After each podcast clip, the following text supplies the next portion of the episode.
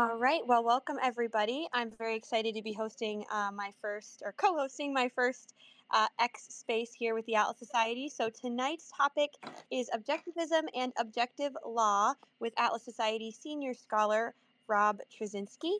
So I know this is a really interesting topic, and we're going to let Rob give us a little intro, and then I will be able to bring you all up for Q&A. So if you want to join Q&A,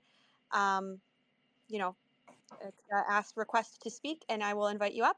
And without further ado, I will pass things over to you, Rob. Thanks, Abby. You can all hear me fine? Yep, you can make me loud and clear. All right. So I have not really been that active on Twitter recently. I'm not very happy with new Twitter, but so this is, Monty Python had a contractual obligation album that they did many years ago, and this is my contractual obligation Twitter Spaces. So I guess, part of my beef with Twitter is that, they wanted us to pay to be here to produce content for them.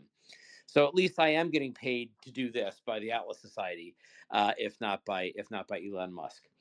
At any rate, my sort of mandate for these Twitter Spaces is talking about some basic ideas or some overall concepts in objectivism, and so in objectivist philosophy. So I wanted to focus on that. I've got a whole variety of things planned out, but one of the first ones I'm talking about, because it has a lot of application today and to politics and that sort of thing, is the concept of objective law. It's a key principle of objectivism as applied to political philosophy. Now, objectivism is a philosophy of individualism, and therefore it seeks to control and limit government to keep it from running roughshod over the individual. So that's one of the reasons why objective law is so important to objectivism as a philosophy. But also, objectivism is a philosophy of reason. Ayn Rand was an advocate of reason, and that's another reason for making the laws objective. Notice that name implies objective law means we are taking subjectivity out of the law. We're taking personal prejudice and whim out of the law. We're putting reason into it, so you can't be subject to government power just because somebody feels like it. Now, stated that way, I think this is pretty uncontroversial, but the application of this is actually far broader and more interesting if you take it fully consistently, and that much more consistently than most people do. So I want to talk today briefly about why we need objective law, the basic underlying justification for it, and then talk about how that's similar to the widely recognized concept of a need for the rule of law, but also how it goes beyond, in some ways, goes beyond the current understanding of the rule of law, how it is a more consistent version of the rule of law. Right. So first, why do we need objective law? Now let's start with the very basics of human life, which is living itself, the needs of life, the needs of staying alive. So in order to live and achieve our goals, we need to be able to make things, to build things, to be able to create the goods we need and have the security to be able to use them and enjoy them. So, simple examples, food, clothing, and shelter, right? You need to build a hut to live in. You need to go fishing or hunting or farming, be able to acquire food. You need to be able to store that food and be able to have it to feed yourself and your family. And to do that, you have to have first thing you have to do is you have to obey the laws of nature. So if you're planting crops, there are certain things you need to do or avoid doing. You need to do them at certain times in a certain order in order to have those plants grow and to be able to protect them from drought or pests, to be able to harvest them properly, to be able to store them so you can eat the food when you need it. Or if you're building a house, there are rules you have to follow to make sure it's going to be strong and stable and not fall down on your head and be able to keep out the elements. So there are laws of cause and effect, laws of nature that you need to follow, and reality is predictable to some extent in that respect. Obviously there are unexpected things that happen, and if we're talking about a primitive man, reality is not so predictable because they don't know very much. But as you gain in knowledge, you have the ability to have more and more control over your environment, to be able to build bigger things and better things and grow more food and become better off because of it, right? So that's when you're dealing with nature. So with nature, there are laws of cause and effect. There are laws of nature that you can follow that will give you this predictability that if I do this, I will get this result. But when it comes to dealing with other people, let's say with your friends and neighbors, with the tribe next door, or with maybe a, a, a, somebody you come and hire to work on your farm, or with the government, you're going to be looking for that same predictability, that same ability to discern, here are the rules, here are the laws, here are things, how things work, and I can make a rational plan about what's going to happen in the future. And you can see if you didn't have that ability to make rational plans for what's going to happen in the future, that life would become extremely difficult very quickly, right? If everything were up in the air, if you could lose anything at any moment. But what you want is, if I do certain things, I'll get certain results. That predictability you get from understanding the laws of nature, you want to have that in dealing with other people. So it's that need for planning, for predictability, for the world to be intelligible to human reason, and therefore, to some extent, at least under your control. That's what gives the rise to the need for rules and laws and for the rule of law. And you see this in the origin of government. There's all, you know, scholars will go out there and try to find out, well, how did governments first come into existence? And they go back and forth, and sometimes it's a little unclear, you know, but one of the major theories as to how government came into existence is there's this pattern you see. At the very beginning is the dawn of civilization. You have the first, you know, farmers who are, you know, practicing agriculture, this new technology of agriculture. And they are able to settle down in one place. They're able to build structures. They're able to put away grain and build up food for the winter. And they begin to build a certain degree of wealth that was never previously available to human beings. And then there's this pattern where they build up their little city and they build up their civilization. And then marauders come down from the hills to raid them, right? So there's this pattern of building up and collapse because the barbarian marauders come out of the hills and attack you and take your stuff. So you stored enough grain to get you through the winter, you plant your crops next year, and then somebody comes and takes it all away. So this is the lack of predictability, the apocalypse that would happen to you if you've done all this work and now you can't enjoy the benefits. So one of the things you do is include, we better have a government, we better have soldiers and weapons, we better have somebody to protect us from the marauders. So we end up having a warlord or a king who is in charge of all the soldiers, but now who's going to protect us from him? This is the old question of who watches the watchman. Quis custodiet ipsos custodes. I'm trying to remember my Latin. Basically, who watches the watchman? Government protects us from the criminals, but then who protects us from government? So we need government to be controlled.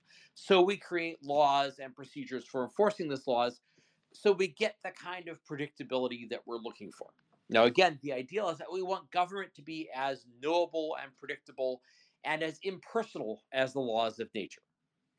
So to achieve that, the laws have to be objective. The rules have to have a meaning that can be rationally determined. You can use facts and reasoning to figure out what's going to happen, as opposed to just being, you know, somebody's feelings, somebody's favor, somebody's, you know, decision based on what they have for breakfast in the morning. You don't want it to be arbitrary, capricious, or subjective. So let's talk about the characteristic of objective law that we're going to look for if that's what we're trying to achieve. The first characteristic of objective law is that they're going to be clearly stated, right? So Ayn Rand put it this way, and I don't think this is at all unique to her. Men must know clearly in advance of taking an action what the law forbids them to do and why, what constitutes a crime, and what penalty they'll incur if they commit it. And, you know, you can see that basic need for predictability, that I go out to act in the world, I know that I'm going to not get, you know, stomped down upon if I stay within certain rules. Hence, things like the ban on ex post facto laws in the Constitution. You can't pass a law that goes back in time to punish people for things they did before the law was passed, right? Because that removes that element of predictability. At the time somebody took that action, they didn't know it was against the law because it wasn't against the law. So they didn't have that predictability. The law can only go to people who, it can only be applied to people after it's passed and announced publicly. Or the law doesn't mean one thing for one person and something different for another person, right? This goes all the way back to the Old Testament. I was delighted to discover this is in Leviticus, that Moses is laying down the law for the Hebrews in the Old Testament. And he says, the law should be no respecter of persons. What does he mean by a respecter of persons? Well, it means that, you know, it's not taking into account somebody's status or their position or their title, right? It applies to all people equally. So you could be in the aristocracy, and it will apply. All the laws will still apply to you. There aren't special laws that a special set of laws that are more lenient on you, or you could be, you know, a beggar on the street and the law also still protects you. There's not a law that somehow gives less protection to you because your status is lower. So that's an idea that goes all the way back to the Old Testament. In the Constitution, there's also a ban on what's called the Bill of Attainder. Now, a Bill of Attainder was something from the old aristocratic system, and it basically meant that Congress or Parliament would pass a law dictating punishments for you, for one person specifically. We're going to pass a law to, you know, that Robert Tracinski guy, we hate him. We're going to pass a law to take away his property and ban him from doing certain things. So then again, the Constitution says you can't have a bill of attainder. So you can't have a law that targets a specific person or a company. Laws have to be general and universal. You have to say all people of a certain, and sometimes people try to get away with around this, by the way, in Congress. They'll say, they'll pass, or in state houses, they do this too. They'll pass a law that's like, it's made to sound like it's general, but it creates a set of conditions that only apply to one company or only apply to one person. And you know, they try to get around doing this, but you're not supposed to be able to do this. All the laws have to be, this applies to you and to anyone who does something similar. And it's general enough to apply to all people equally. So we have the idea that the law must be stated explicitly. It must be universal. And also the law must be specific. It can't name something so vague that there's no reasonable way to tell what it would mean in practice. So you can have a law against murder because people are pretty clear on what murder means, right? It's a killing that's done deliberately and not in self-defense. The exceptions, like the self, you can say I'm not guilty on the grounds of self-defense. Those exceptions are well known. They're easy to understand. Right. Now, today we have a number of big examples of laws that are not specific in this way and are non-objective in that way. So, for example, antitrust laws ban, quote, restraint of trade. Well, what does that mean? To the extent it has any clear meaning, I think it would apply to a lot of what the government does. But applied to private companies, nobody really knows what it means. And so there's this whole body of law that's been built up to try to figure out sort of the guesswork of what does it mean to be restraining trade. And so one of the notorious things that comes out of this about antitrust is that just about anything can be considered an antitrust violation. You know, the old saying is, if your prices are too high, you're clearly, you have a monopoly and you're gouging the consumer. If your prices are too low, well, that's you're unfairly undercutting the competition. And if your prices are the same, well, that's collusion. Right. So anything you do, high, low, the same, anything you do, that's something that shows you're engaged in restraint of trade. So, again, you have a standard that's so vague, it could apply to anything. And so it becomes arbitrary or subjective. Companies can't figure out what's legal and what's not. Or we have laws allowing the government to ban things that are, quote, offensive by local community standards. Now, you might recognize that those are the laws from certain obscenity cases, cases banning pornography in the early 1970s. There's a series of Supreme Court rulings on that. And they said, you know, you can ban something if it's offensive by local community standards. Well, what's offensive? And what are the local community standards? So I'm going to use some real life examples here. Is it a movie with sex scenes? And how many? And what kind of scenes? Is it a novel where a character uses racial slurs? In what context? Is it a children's book based on a real story about two male penguins raising a baby chick at the zoo? Again, real examples, all of these. Is it an art exhibit designed to criticize Muslim restrictions that require women to wear headscarves, right? All of these things have been claimed to be offensive and therefore been banned or attempted to be banned, depending on which, quote unquote, community standards you go by. All right, so in both these types of examples, you have antitrust and anti-obscenity law, you have eliminated the element of predictability. A judge or a jury or an ambitious prosecutor, a lot of these cases it's an ambitious prosecutor, a guy wants to get his name in the papers, who gets to decide what law means in a way that nobody could reliably guess beforehand. Now, the other thing I'd throw in on this, too, is that we also suffer in this day and age from an excess of law that creates this element of non-objectivity, of subjectivity in the law, which is that when there are, you know, as somebody wrote a book once called 10,000 Commandments, when you have a vast regulatory state where every time you step out your door, there are 10,000 different laws that apply to you, no one can possibly know what all those laws are. The sheer number and complexity of the laws prevents them from being complied with, prevents them from even being known by all but the most arcane specialists. And so you end up with an element of subjectivity that comes from the simple fact that the law is there are too many laws, they're too big, too complex to be understood. And that's one of the problems with the modern sort of regulatory state, where you have thousands of bureaucrats sitting in offices drawing up new regulations and laws for you to follow, which you could not possibly, the average person could not possibly keep up with them all. Actually, and there's lots of interesting things to say about that, which I'll get to if we get to it later. And so most widely, one of the things that objective law supports, this concept of objective law supports, is the idea of originalism in legal interpretation, and especially in terms of the Constitution, as opposed to what they call the living Constitution. Right now, I have my criticisms of originalism as is being implemented. I think the current Supreme Court is sort of using it to create their own living Constitution. We can get into that later. But the idea is that the basic law of the land means what it says, right? And we have to, and not what we think it ought to say, and not changing based on, and this is the notorious phrase from a Supreme Court ruling, the evolving standards of decency that mark the progress of a maturing society. Well, what does that mean, right? What are the evolving standards of decency? How does anybody decide that? You have to go to the same cocktail parties as the Supreme Court justices to find out what their standards of decency have evolved to, right?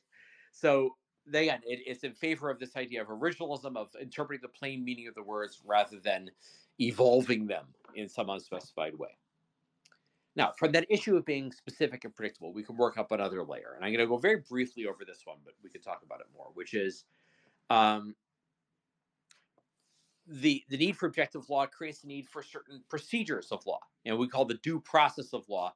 But I mean the due process of law in the sense of the law, if the law is being implemented by a single person, right? If there's a single guy who decides what's legal and what's not, and how to interpret the law in your particular case, you can see there's an element of subjectivity. The law is going to be interpreted by that person in a way that might be idiosyncratic to him, can be twisted and misinterpreted in whatever way that suits his interests and goals.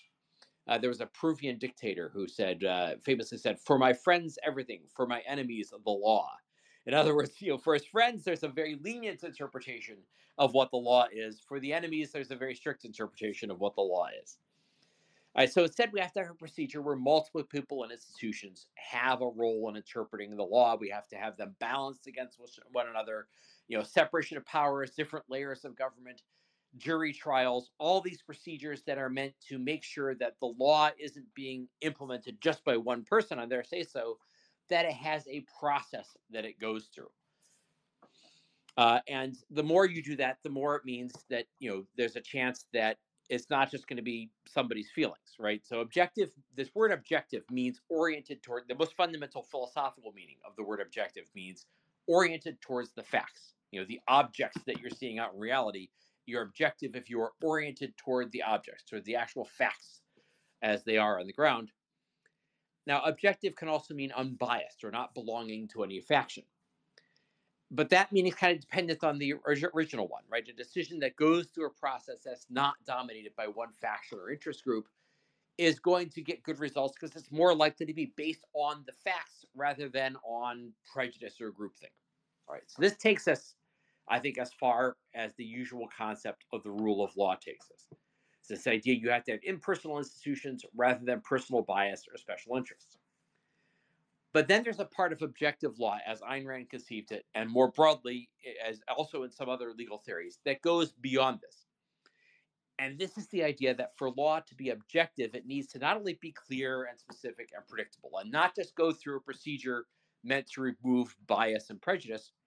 The law has to be based on objectively reprovable requirements of government.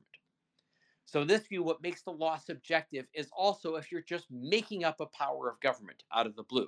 Saying, in effect, if enough people feel government should be doing something, it can go do it. Right? There is no purpose of government in this view. There's no purpose of government. And this is, by the way, the most widely accepted view today on both the left and the right. In this view, that there's no purpose of government other than to reflect the subjective desires of the majority. Now, when I mentioned earlier, democracy, I'm an advocate of democracy in the good sense, meaning we have voting, we have laws, we have a process and a procedure to keep one faction from taking over as an oligarchy. But there's also democracy in the bad sense. And this is sort of the pure majoritarianism, the idea that people can do whatever they, the people as a whole can do whatever they happen to feel like at the given moment. This is the democracy in the sense of, you know, two people on a desert island voting to cook and eat the third. You know, they have a 2/3 majority. They can have super majority. They can do it, right? So in this view, there's no specific objective purpose of government. It's just a vehicle for the fads or of the moment and the whims of the moment. And with no limit to what government can do. So the objective, the viewpoint of objective law goes back to the issue of predictability, and specifically the predictability necessary to act to achieve the needs for your own life. Right? Just giving open-ended power even to the majority takes away that predictability. So objective law in this sense says you have to have some clear basis in basic political ideas for why government gets to have this power in the first place. And when you think about it, in this sense, objective law is not that radical an idea. So consider the First Amendment to the U.S. Constitution. What does it say? It says, Congress shall make no law abridging freedom of speech or of the press. So when we talk about rule of law or due process, this is a declaration that there could be no rule of law or due process when it comes to imposing government censorship, because no law or process is permitted in the first place. Anything the government does to shut down and engage in censorship against individuals is doing without law and without process.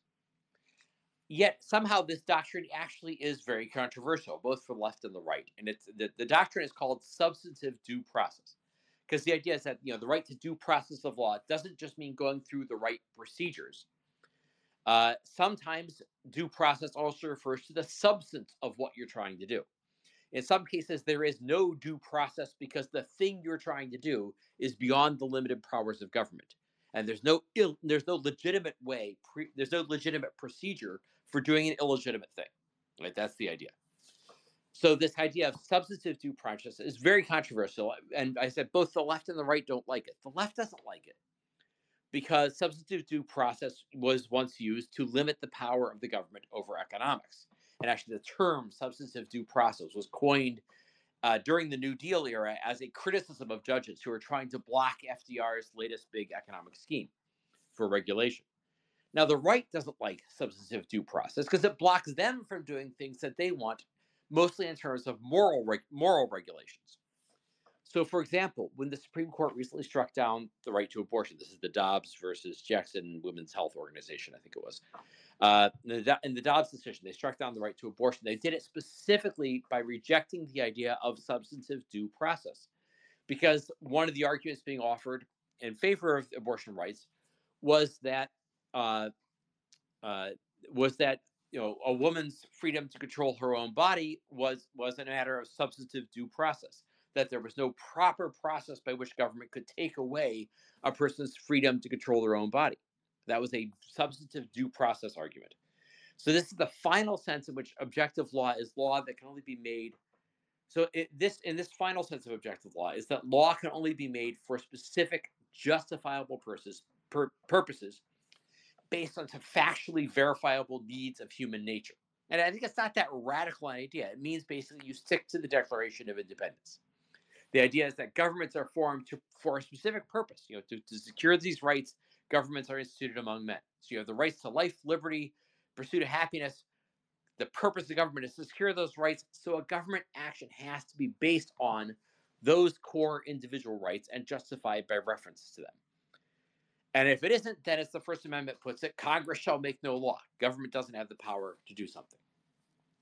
But this all goes back to the idea of objectivity, which means predictability, which means making human laws work as much as possible like the laws of nature. And so they have to be based on certain facts about human nature, which is captured in the concept of individual rights. All right, so this is like the full scope of this concept of objective law as conceived in objectivist philosophy and objectivist political philosophy. And now, like I said, this is strangely in some ways not controversial, because you can see it used all the time in different ways. And it's also tremendously controversial because it gets in the way of a lot of things people on different sides of the political debate want to be doing. So let's sort of open it up for questions, comments, counter arguments, etc. All right.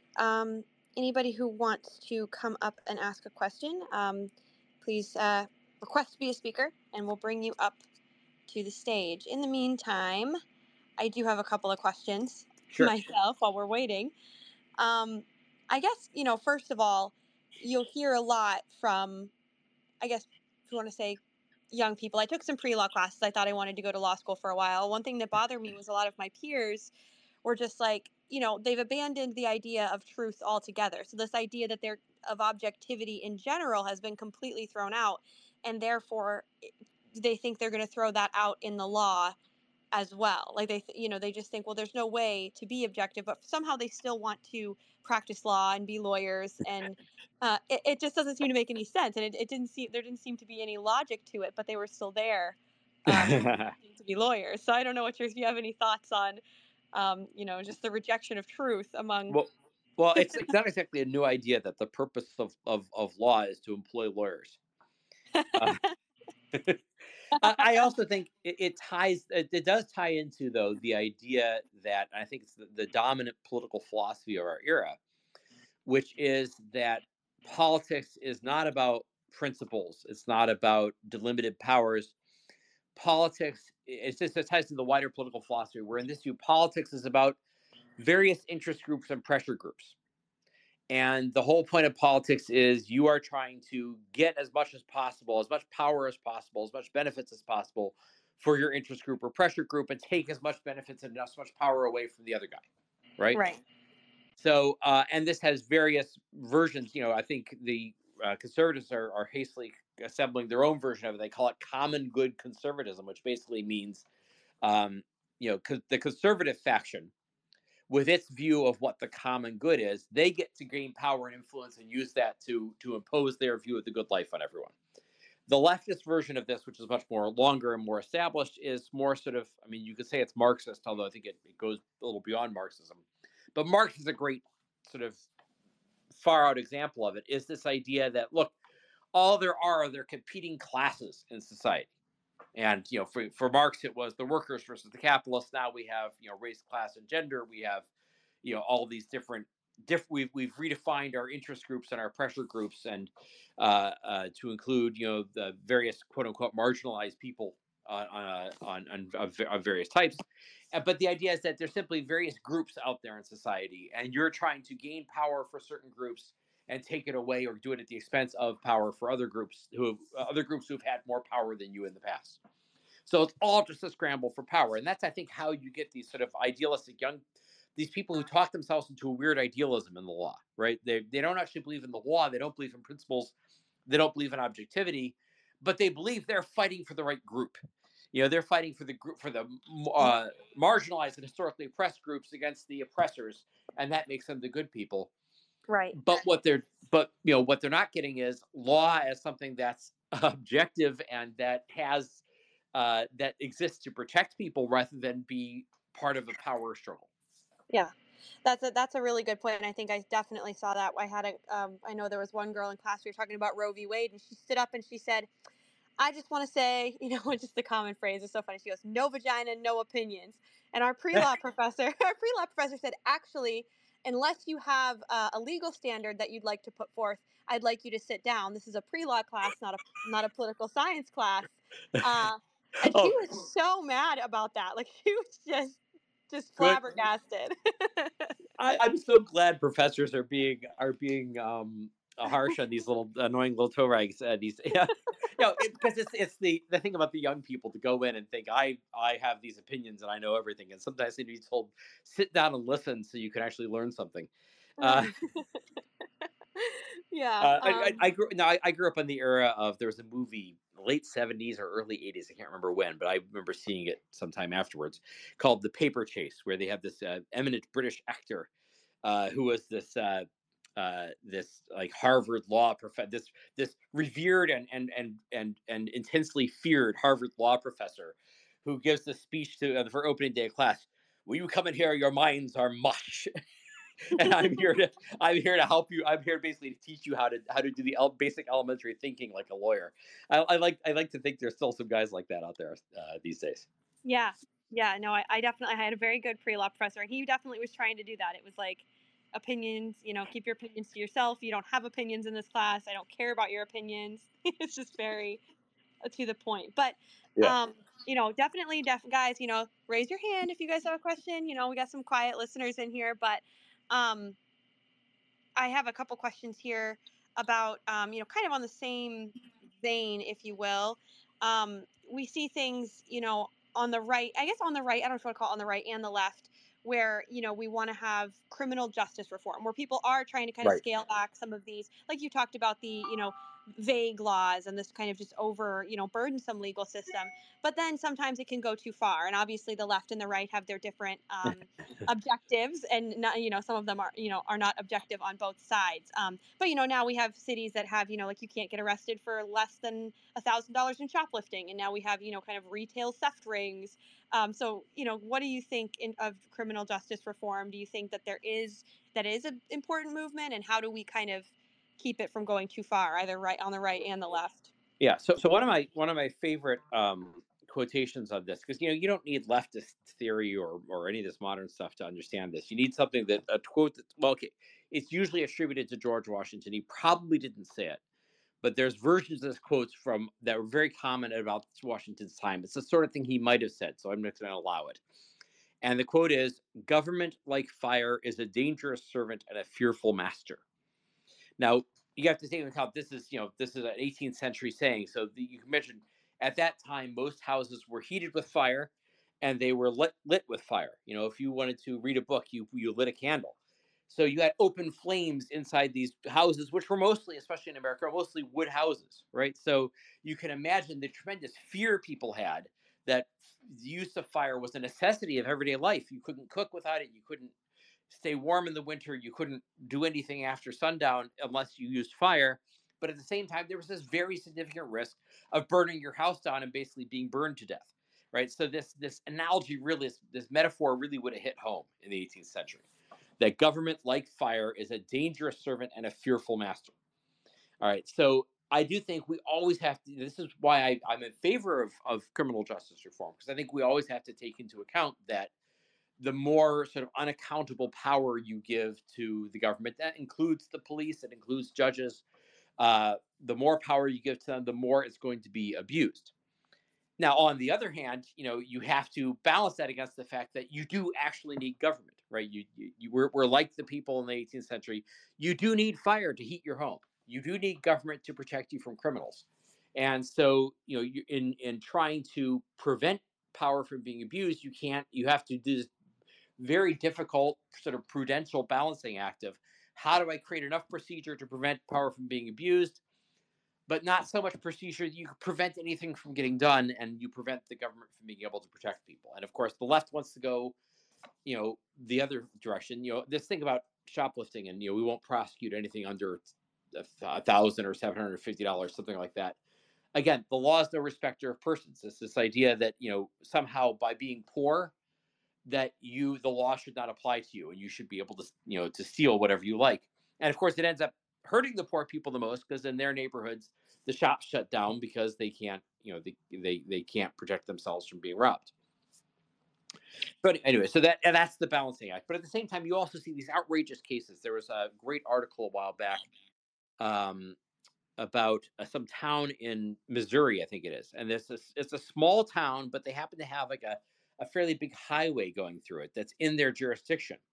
So their guys go out there all the time and ticket people, relentlessly ticket people for, you know, oftentimes for sort of BS, very marginal things. But it's this remote town, so they know we'll slap these tickets on the people. They're going to have to pay the tickets. It's not going to be worth it for them, or it's not going to even be possible for them to drive all the way out here to contest it.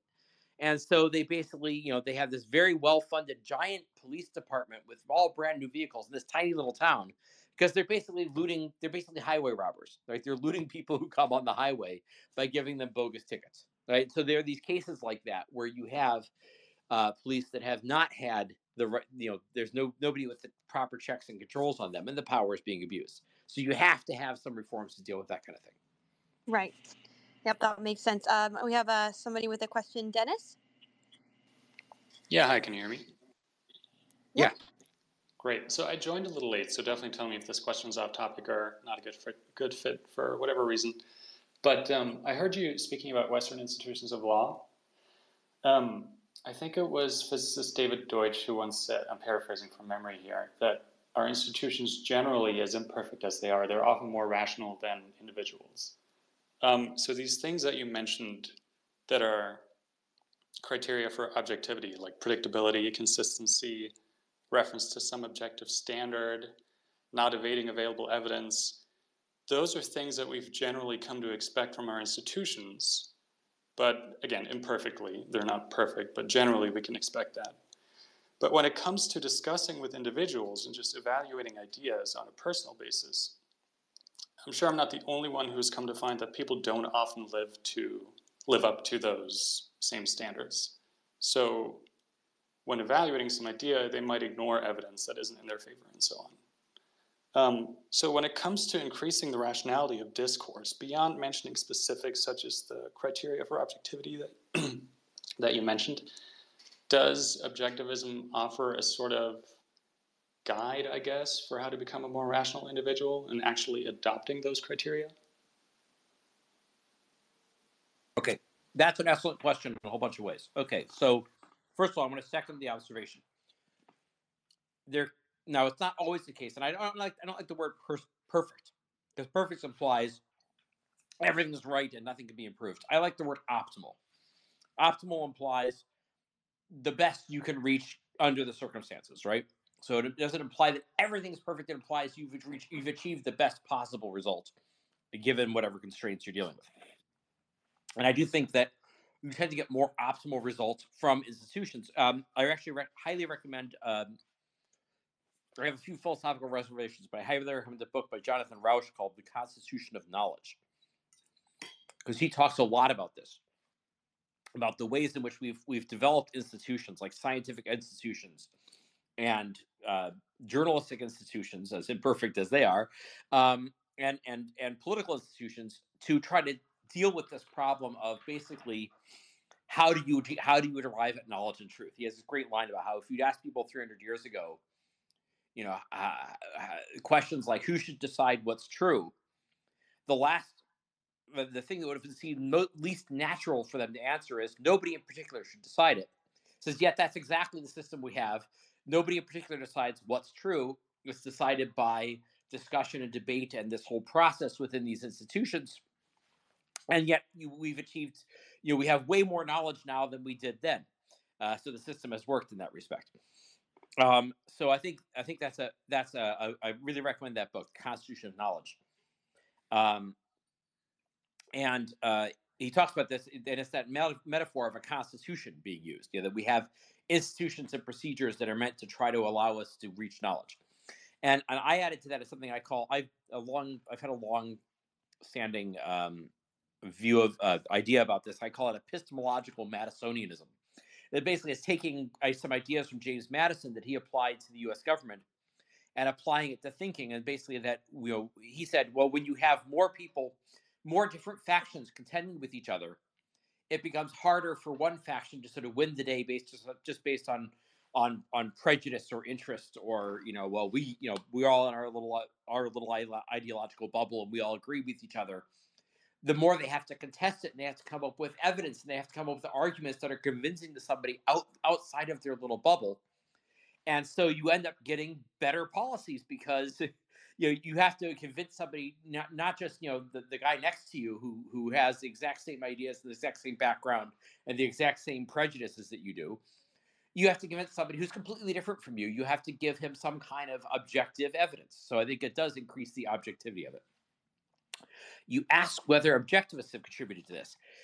I think objectivism has offered a great defense of reason and some very interesting theoretical ideas in epistemology about what is the nature of reason, what is the nature of concepts, etc.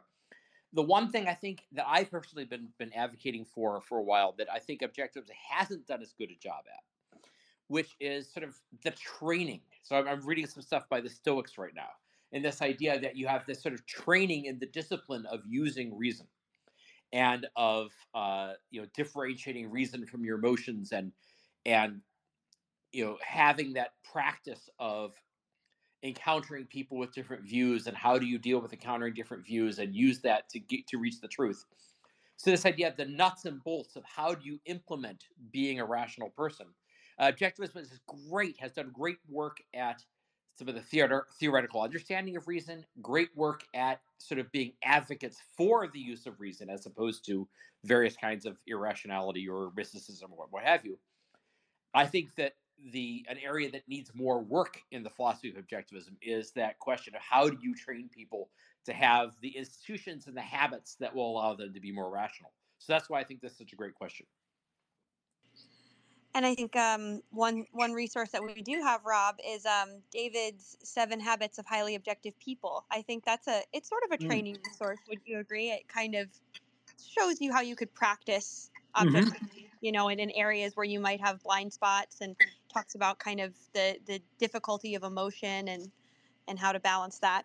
So that's a good resource. I agree. I think there's also the other thing I would say is that instead of reading the Stoics, the other thing I've been looking at is what's called the cognitive behavioral therapy, which is like, when I was younger, we were taught the Woody Allen era, where Freudian psychotherapy was the dominant thing in the field of psychology. And one of the most interesting, I think, but one of the best things that's happened is that cognitive behavioral therapy has sort of become the main thing and the dominant field, the dominant school of psychology.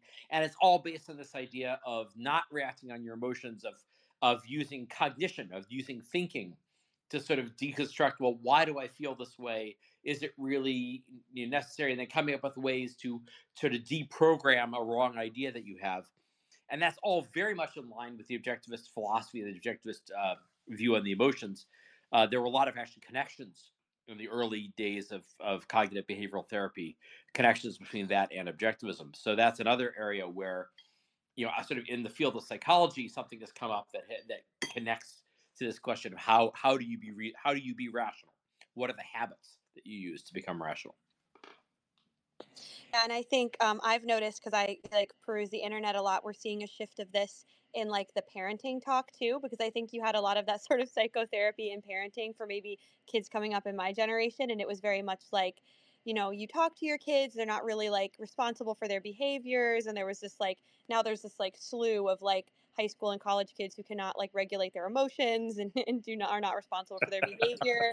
And we're starting to see kind of the consequences of it. And I think I see this shift now, among young mothers who are no, we have to teach behavior, and we have to, create responsibility. And it's kind of a shift back in, and maybe forward in some ways. So one of the things, this gets to one of the things I'm actually personally trying to start working on, but at the very early stages on it. But I sort of see that this confluence of 4 things, which is objectivist philosophy, the philosophy of the Stoics. I'm sort of investigating how much of that connects to this. Cognitive behavioral therapy. And then the last element is Montessori education, because I have Montessori kids. I've sent my kids to Montessori school. And absolutely that idea of regulating your own emotions and regulating your own thinking and becoming these sort of self-responsible, self-guided individuals was very much a part of Montessori education. So I'm sort of looking at how can you create this sort of integration of those 4 things to create a guide to life, a guide to how to live rationally. And as I sort of think of it as, the 5th element I like to, because I'm an inveterate Star Trek fan, the 5th element I try to bring in there is kulinar, the ancient Vulcan discipline of living by logic. Now, obviously, without purging the emotions the way that the Vulcans do. But this idea that they're, of developing this sort of idea of a spiritual discipline that will help you live by reason in your everyday life. I think we've got all these different elements that are there ready to, there's some sort of integration of those that's ready to be made. And I'm going to see what I can do in that regard. Yeah. Well, I know we have some new people who've been joining us, so we're in our Q&A section. So if you guys want to join Q&A, request to be a speaker. On that note, I know we have a question from Guardian G. Hi, Rob. Thank you for doing this talk. My question to you was, so you basically laid out during this discussion here. He's talking, but Okay, well, while we're waiting, I can ping to another question unless there's anybody else. I heard him. I was perfectly guardian, G. Yeah. Oh. Can you not hear him? Can you hear me now? No, I can't hear him for some reason. That's weird. Well, if no, you can hear him, go on. Okay. Yeah. I'll cue you when he's done. Okay. So my question was, you laid out objective law very well, and I think from the discussion we can sort of infer the opposite, what subjectivism is, based on what objectivism is, and we can see the opposite. But maybe you could maybe go into a little bit more in detail about what we might consider subjective law to be about, because people do make that point come up, but I don't want to just say it's the opposite, because there's probably a bit more nuance to that statement. That's a very, very good question. Yeah, go a little bit more on that. So I talked a little bit about things like antitrust law, where you have, a vague law that bans something that's so wide and vague with so few standards to interpret it, that it ends up being sort of something you can apply to anything. Or the same thing with obscenity or things that are offensive by local community standards. I've been working for a while on an article. Ayn Rand wrote an article about when these Supreme Court rulings on obscenity came out that said you can ban it if it's offensive by local community standards. Ayn Rand wrote about that in 1973 when it happened. And I think, hers was called Censorship Local and Express, right? Because it's the local community standards. And I've been working for a while on an article called Censorship, Local, Express, and Round Trip. Because what I found interesting is this idea of you can ban something that's offensive by local community standards. This was originated by conservatives so they could ban pornography. But when you think about it, where was it most thoroughly implemented? Well, on college campuses, where, where if you were saying conservative views, you were be offensive by the local community standards of, Brandeis or Harvard or wherever. And then we've seen it then come around sort of full circle that you now have a bunch of conservatives who are sort of saying, to the nationalist conservative types who are saying, well, no, sure, since everybody agrees now that we should have everything policed as to what's offensive by local community standards, we want to be setting the standards by, reference to conservative values. So you have this way in which it's come full circle. I even came with a great case, and this is all based on a case in Minnesota. So I mentioned that there's a case of wanting to ban an art exhibit that's against the hijab, the mandatory headscarf in Muslim societies. Well, there were a bunch of Muslim students who, it was Iranian American students who created this art exhibit. Then there were a bunch of other Muslim students who were offended by it, and it asked that it be shut down or closed off behind curtains. And it's one of these things where you're like, well, is this a leftist thing or is this a right-wing thing? Is it right-wing because it's religious conservatism? Or is it left-wing because it's, anti-colonial or in favor of marginalized groups? And the answer is you can't tell anymore. It's all come full circle and everything's combined together. And so that's the sort of thing we're talking about.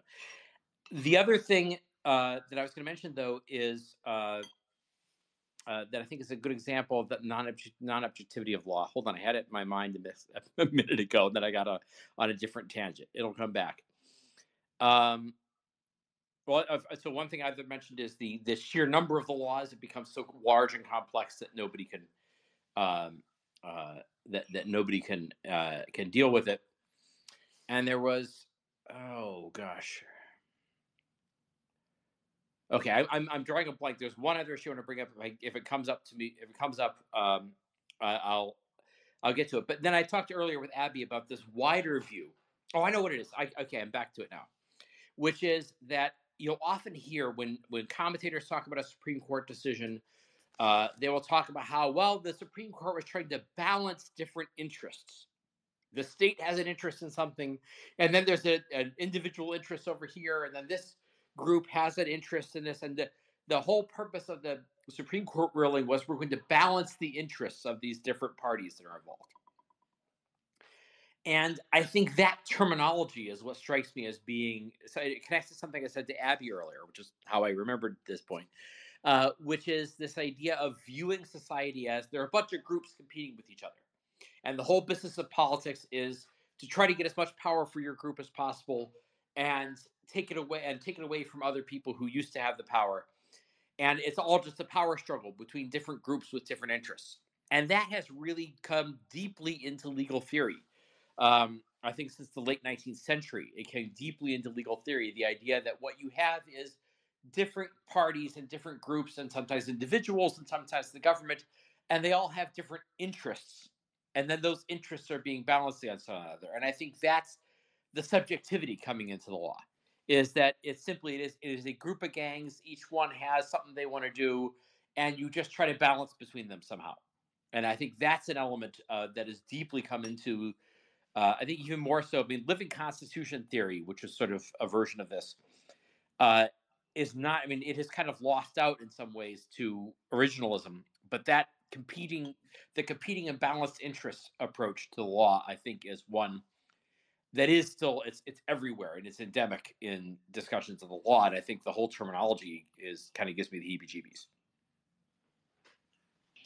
But do you think, though, you know, obviously when people have an opinion, so like people will, you see this a lot with Supreme Court cases, people who honestly have a lot, you know, most often have very little knowledge of the sort of legal standards that are at play, you know, what the Supreme Court is actually dealing with, but have an opinion on the underlying social issue, if you will, whether it's abortion or affirmative action, whatever it may be.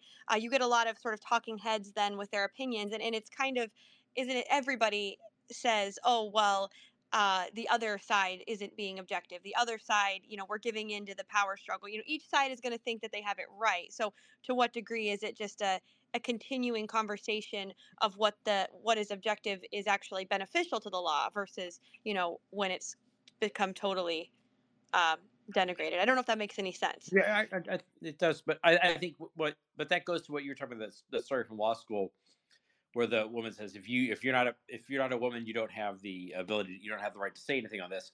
That comes out. That's not just kids. You know, the kids in law school are getting it from somewhere. You know, this is an 18-year-old. They picked it up. They picked it up from somebody else, from somebody who's much older than them, who should have known better. And that attitude of, unless you're a part of my group, unless you're a member of my interest group, then I shouldn't even have to talk to you and convince you of this. I think that is a problem. And that goes back to this idea that, you know, we think better as groups and as institutions generally than we do, or we can be more objective as institutions, especially when it comes to government, than that by putting power into the hands of an individual. Mm. That by going out and having to talk to people who disagree with you, who don't think this is obvious, you actually are then forced to give the legal reasoning. And I think that's the habit we have to have, and the habit that hopefully, you know. I mean, people. I watch the talking heads occasionally do this too, and shake my head at them, because oftentimes I think they're not instilling that habit of whatever argument you have to distill it down to the issues and be able to explain that to someone who doesn't already share your viewpoint. Right. Yeah, that's a very good point, and we are definitely lacking that training in our university institutions now, which is really unfortunate, because you'd think that's what they're designed to do. For those of you maybe jumping in, we are in Q&A, so feel free to request to be a speaker if you have any questions. You know, kind of moving through here, some of my questions. You know, we talk a lot, you know, at the Atlas Society, we've got scholars who, you know, we're kind of practicing, you know, applying objectivism, trying to, you know, bring objectivism into these conversations. But, you know, even as scholars and as staff, you know, there's disagreements. And, you know, as we see, you know, when, you know, you got the Supreme Court and you have your dissenting opinions and your majority opinions, and you see this disagreement. To what extent do you think objectivism can bring? I think we do a really great job of bringing what you were just talking about, you know, the kind of, you have to be able to go and talk to somebody you disagree with. You have to be able to work through the issues. And then maybe you realize that you actually have reasoned through something wrong. You know, to what degree do you think objectivism can bring that to the law in places, you know, it's not really well practiced, you know, in other disciplines? I mean, we kind of have I would say the conservative movement, obviously the, you know, the leftist movement, they lack philosophy. There's not a lot of philosophical standards at play. Obviously, that's, you know, something objectivism, you know, is trying to change. So maybe objectivism can bring a little bit of that to the law. Well, you know, I also think objectivists have had, I mean, objectivism as a wider movement has had its struggles with this as well, mm-hmm. With not always dealing with our disagreements in a constructive way. That's why, yeah, you know, it's an area that I think needs. Now, the Atlas Society stands for what open objectivism, which is a more of that approach of let's talk about these disagreements and work through them, and you know, use the disagreement to better articulate your own view and better to refine and articulate and question and further develop the truth. I mean, John Stuart Mill wrote some great stuff about this, about how, you know, an idea, you basically, your own ideas, if your ideas are true, they're going to actually be even better and richer and deeper after you've thought about them in opposition. There's a, I won't mention names, there's a Substack writer I've been reading recently, and everything this person writes, I completely disagree with it, but every time I disagree with that contemptuously, like, I hate this stuff. But every time I come out, I think, oh, I've got an article I can write about this. I've got like 2 articles I can write just based, you know, and it's based on here's what's wrong with what this person is doing. Now, I don't write them in terms of here's this one person I hate, let me tell you why they're wrong all the time, because that would be weird, right, for my readers. But it is true. It's this like example of when I read this person, it makes me ask, well, why are they wrong? And then when I think, well, why are they wrong? I articulate some new part of my own ideas that I wasn't explicitly aware of before. And so it is this case in which dealing with disagreement does, you know, John Stuart Mill was right. It does help you deepen and develop the true ideas, dealing with false ideas. So, but I think that's the thing that we have to, the Objectivist movement has sort of had to try to learn. And I think that, like I said, more work needs to be done in terms of developing that as, you know, one of the things I've become an advocate for is the idea of philosophy, not as an abstract body of knowledge, but philosophy as a way of life. And this is really how, you know, if you go back to the ancient Greeks, this is how they thought of it. Philosophy as a way of life. And I really think we need to do some more work on developing what objectivism, you know, what objectivism has to contribute to that idea of philosophy as a way of life, as a personal discipline.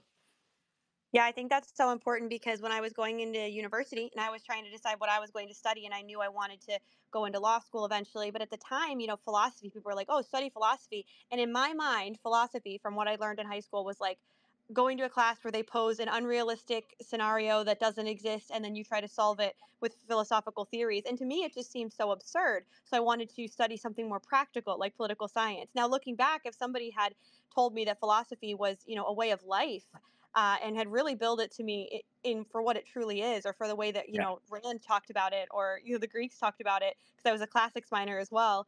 And about halfway through college, I was like, oh man, I would have been much better off with a philosophy degree. But it's just, you know, there's a lack of understanding of what philosophy is and what the practice of philosophy could do for your life.